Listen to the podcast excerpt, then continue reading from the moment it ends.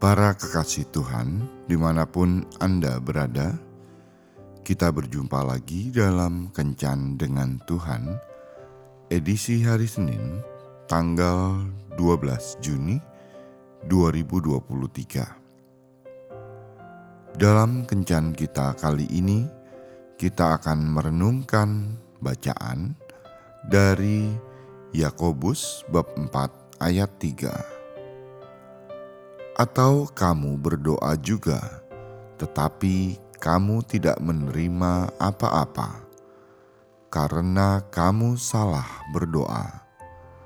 Sebab yang kamu minta itu hendak kamu habiskan untuk memuaskan hawa nafsumu. Sahabat kencan dengan Tuhan yang terkasih, seorang pastor mengadakan kunjungan pastoral ke rumah seorang janda tua yang miskin untuk memberikan sejumlah uang. Berkali-kali rumahnya diketuk, tetapi tidak ada jawaban. Akhirnya, pastor itu pun pulang.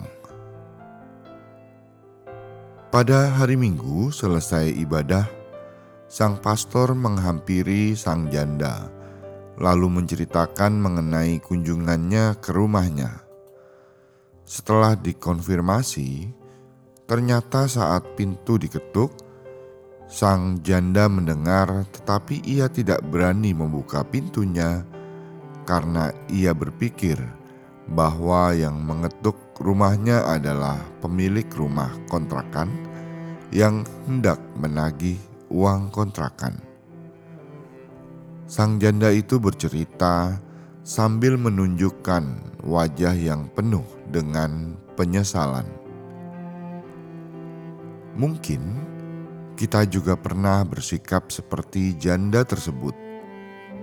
Kita berseru supaya Tuhan menolong kita, tetapi ketika pertolongan datang, kita malah mengabaikannya karena tidak sesuai dengan apa yang kita harapkan. Di saat kita tidak punya pekerjaan, kita berdoa siang malam, tetapi ketika pekerjaan itu datang, kita malah menolaknya dengan alasan gajinya tidak sesuai dengan keinginan kita, sehingga pintu berkat itu akhirnya tertutup. Atau kita berdoa untuk mendapatkan pasangan hidup, tetapi ketika Tuhan mengirimkan, kita menolaknya dengan alasan tidak sesuai dengan kriteria yang kita inginkan. Jawaban Tuhan atas doa kita tidak selalu harus memuaskan atau sesuai dengan apa yang kita inginkan. Percayalah bahwa Tuhan tahu kapasitas dan hal terbaik bagi kita. Jika kita percaya pada Tuhan, maka kita harus belajar bersyukur atas segala hal yang Dia izinkan terjadi dalam hidup kita.